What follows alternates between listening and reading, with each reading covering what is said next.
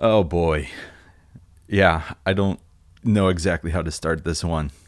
It feels like it's got some weight to it, but I think that's maybe a good thing. So this one is called I quit my church job to try and better follow Jesus. And I'm sure that title probably grabbed some of you. And, uh, well, there's a lot of things going on, but let's be honest, uh, it's all good. Everything's good. I'm doing fine. But here's what I would love to do in this episode I would like to explain and share just positive things about what is next and how I want to try to help people like you and then how you can maybe be a part of it. That's all. So, what's going on? All right. Well, on December 31st of this past year, I had my last day at the last job I had, a church job. Lovely people there, really fantastic times.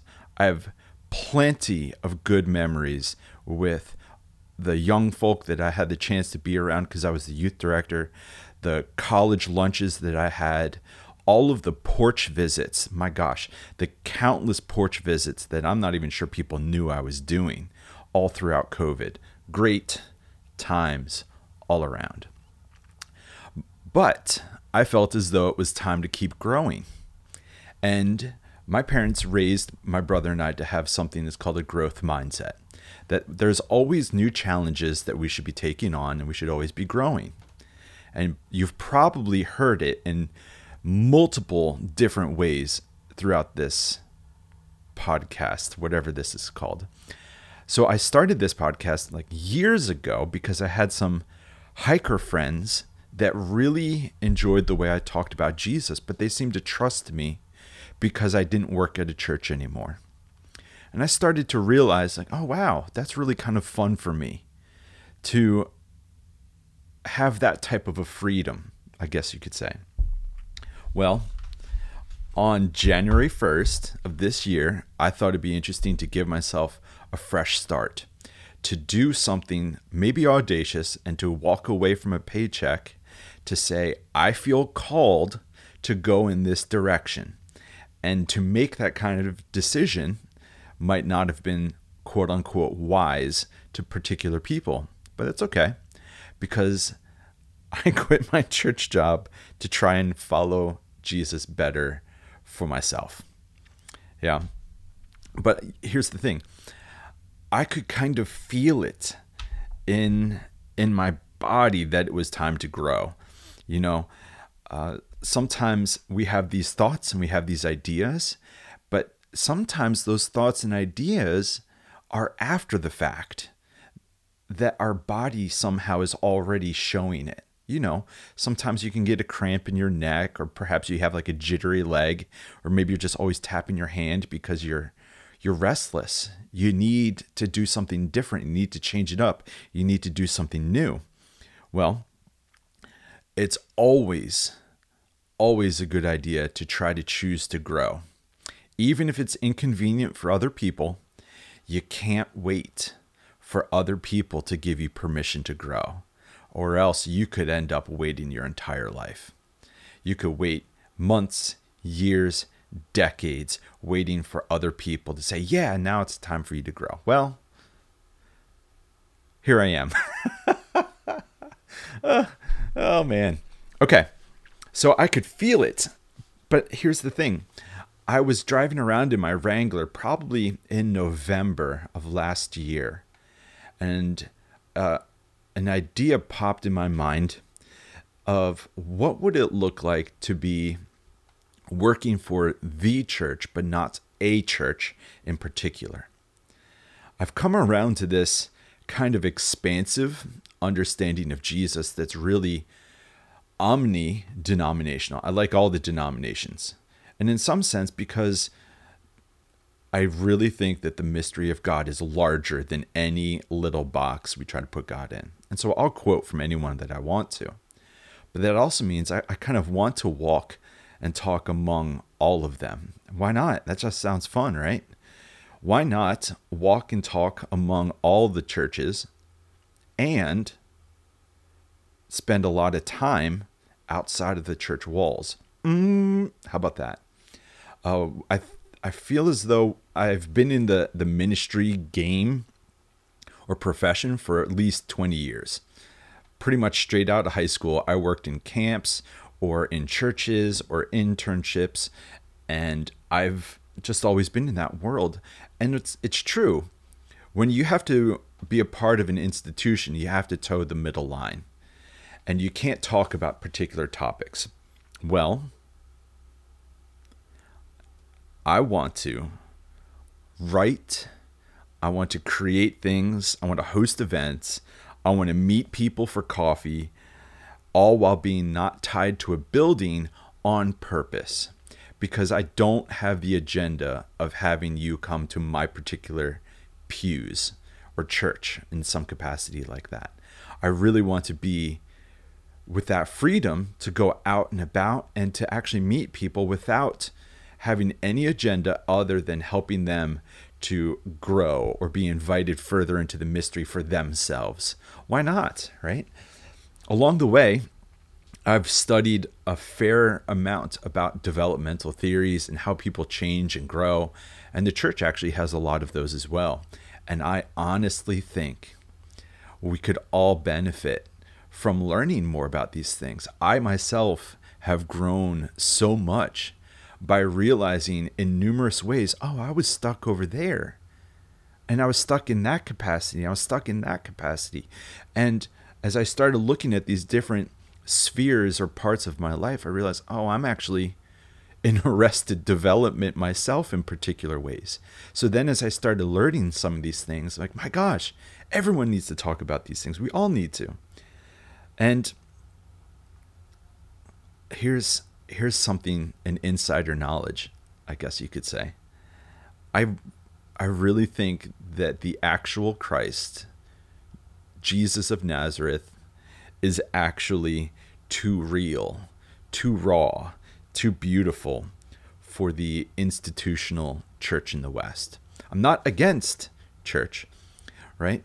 But but God doesn't wait for us to fill out the paperwork on a 501c3 before a group becomes a quote unquote church that gives witness to life and its struggles and its victories together. And I would love to host events and to just I don't know, give give some deeper witness to the experiences that we all have.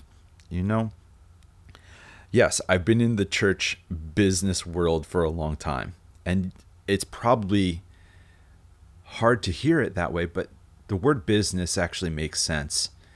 I actually have felt over the years, decades, that there are particular topics that are avoided we don't talk about particular things and we don't even stress strong opinions in some ways because the bottom line is we have to keep people coming back in order to get the tithes to keep the building open. But if someone's untied from a building and is free to actually talk about the things that all of us are actually dealing with, oh yeah, I want to do that. So I've noticed uh, along the way that I actually think a number of churches I've been in in the past have been stuck. Uh, I know some of the common pitfalls. I get it. It's hard to talk about darkness and, and death and depression and alcoholism and did I say addiction and divorce and despair and psychological health and emotionally healthy spirituality. It's hard to talk about those things and I'll be honest, uh, I, I don't think we have an excuse to not talk about those things. So, moving forward, here's the deal I don't want to be some form of a digital pastor. Okay? I want to meet with people in person. If you're interested, let's get coffee. That's cool. If you want to come to an event, great. Let's see what we can do to help you to continue to grow and blossom as a human being in your own faith and life. I want to speak on retreats and meet people that are really interested in continuing to grow. I just want to to do the things that at this point in my life I feel not only skilled at but called to do. And so, if there's a way moving forward that I can become some sort of a not a pastor, not a theologian, but something in between, a pastoral theologian at large. Oh man, yeah. That sounds great to me. I feel like this is actually a, a, an adventurous thing. To leave a church job for the sake of stepping out into the unknown and trying to give to the world a gift that you think that the world actually needs that also makes you come alive is a great thing for everyone involved. right? And here's the thing is I'm going to trust that this year I will find a way to make an income. That in some sense God will provide eventually and that this is actually where spirit is pulling me. So, let me share with you some thoughts. There have been times in my life over the past 20 years of doing formal ministry in the conventional sense. There have been times in my life when I was told to not talk about the dark night of the soul. And it's a universal human experience. Why not talk about the dark things of life if we all struggle with it? I've very much enjoyed this one quote from Carl Jung that says, One does not become enlightened by imagining figures of light, but by making the darkness bright. That the way out away from the darkness is not to avoid it, but to walk straight through it and to shine a light on it directly. How great is that? Over the past 20 years, I've actually been told to not talk about social issues. Don't talk about the news. Don't talk about what's happening in the media. Just only talk about Jesus. Well, the problem is I I feel as though uh, Jesus actually has something to say about the news, has something to say about what's actually happening globally. We, we're in a world that's now more globalist than ever thanks to the internet. We can't afford to not have critical, hopeful engagement with the events that happened like two days before. Otherwise, we're just falling into a, a spirituality of escapism, right? But Jesus is all about a spirituality of incarnation. I've been told over the past 20 years stop quoting so many theologians. Stop quoting all these people from church history, John. Why do you have to bring in psychology? Why do you have to bring in economics? I'm like, what is happening right now? Well, part of my framework, and maybe you've heard this in the past, is that all things will be gathered up in God. And so it's actually a very uh, healthy thing to integrate all the disciplines that we come across to integrate the best and most unique insights of current medicine, of current psychology, of current sociology, to let these things work integratively with how we approach this mystery that we call God. Um, I've even been told that people don't want to talk about emotionally healthy spirituality. And I, I actually disagree. All of us know on some deep level that we are desperately in need of emotionally healthy spirituality today. So, that Carl Jung quote that I mentioned earlier actually has a, a, sentence ahead of it. And it goes like this The people will do anything, no matter how absurd, in order to avoid facing their own soul. And I think that's absolutely true. And sometimes religion can be one of the best places to hide from confronting your own soul. Yeah? That religion can become hijacked by our own selfish ego, by our own shadow side, to avoid confronting our own shadows. Ooh, right? Isn't that profound? So here's the thought is I've enjoyed this parable that comes from the Gospel of Matthew, where Jesus says, uh, the person who was a scribe of the law who becomes a disciple of the kingdom is like a person who owns a storehouse. And they reach back into their storeroom and they bring out treasures, both old and new. That's what I feel called to do to be one of those people that reaches way back into church history to mine for the gold, the treasure that can speak to the now. And is there a way to talk about the old, the ancient, in a brand new way that's integrated with all the new insights of humanity over the past even a hundred years? And say, okay, here's what we can do about this. Here's what we can say. Here's how we can grow. And say, this has been in the tradition for a long time. It's just been in the back of the storehouse. So I had a, a good friend, John, who lives actually in the same town, but he works a couple towns over, actually say to me, John, you're kind of like one of those people that, let's say you're at a lakeside and there's a beach. And on the beach, there starts a floating dock that goes out into the middle of the lake. He said, Some people love to stand there on the edge of the lake. Some people like to step out onto the floating dock, but you tend to be one of those people that goes out to the very edge of the dock and put down just another plank to make the dock just a little longer, just another three inches just another four inches, okay. But it was so profound because to me that felt as though it was a very affirming thing that John's not crazy. uh, he's still there, but he's you're kind of like one of those people that always wants to invite people just to go another four inches further out in trust, right, of the floating dock. You're not somebody that's way out there in the middle of the waters. You're actually grounded in some capacity. You you're standing on a tradition, but you're you're taking it one step further. And the world needs people. The world needs people who push things just a little bit, just another three or four inch. Whoa. I don't know what that sound was. Hopefully you didn't hear that. My computer just beeped at me. But to take everything just a little bit further. Yeah.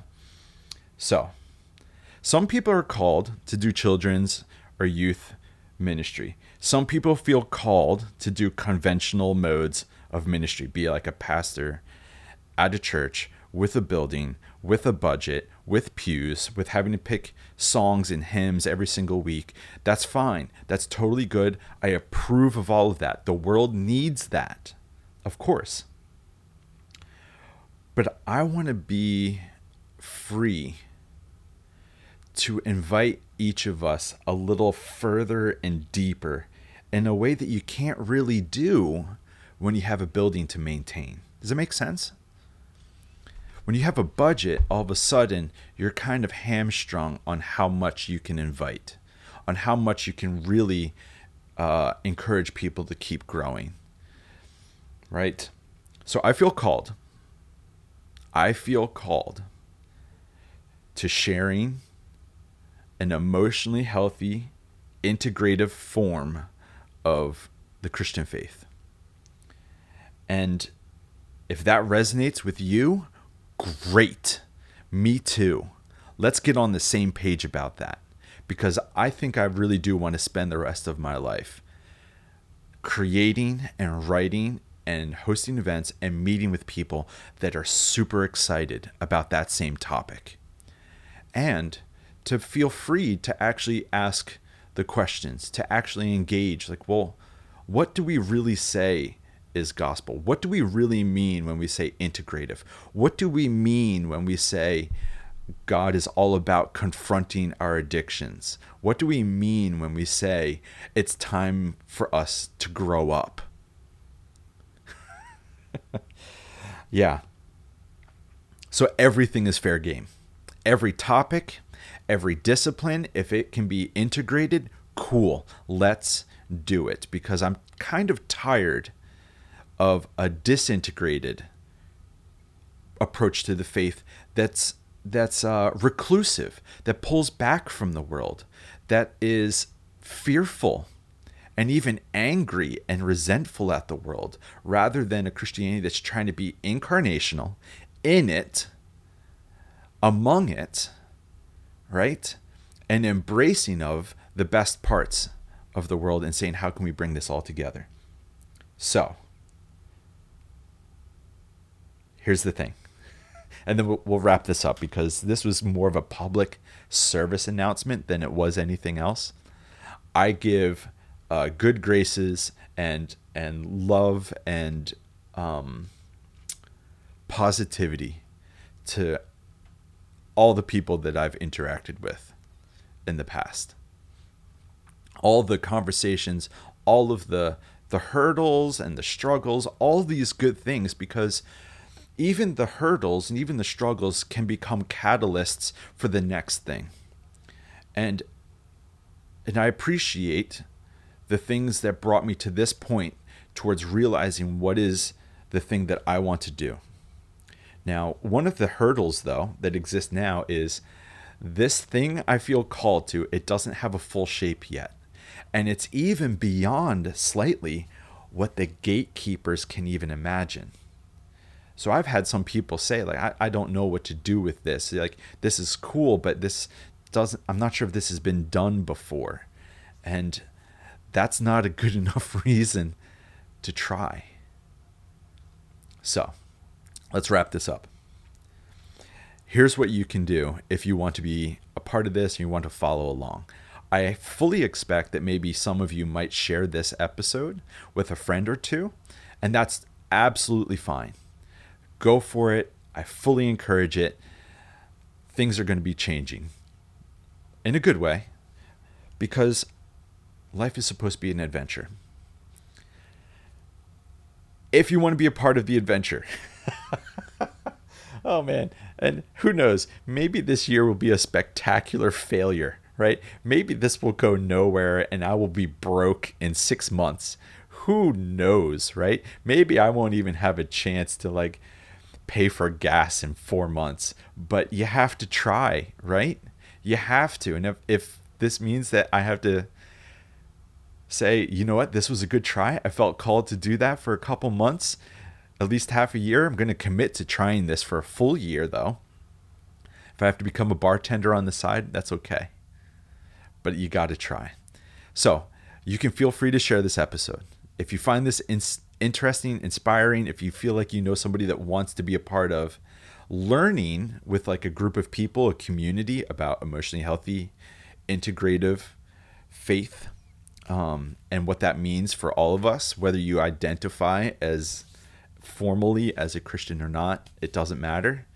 Um, I'm really not having any other agenda than just trying to help all of us step another three or four inches into our own growth and health and wholeness, right?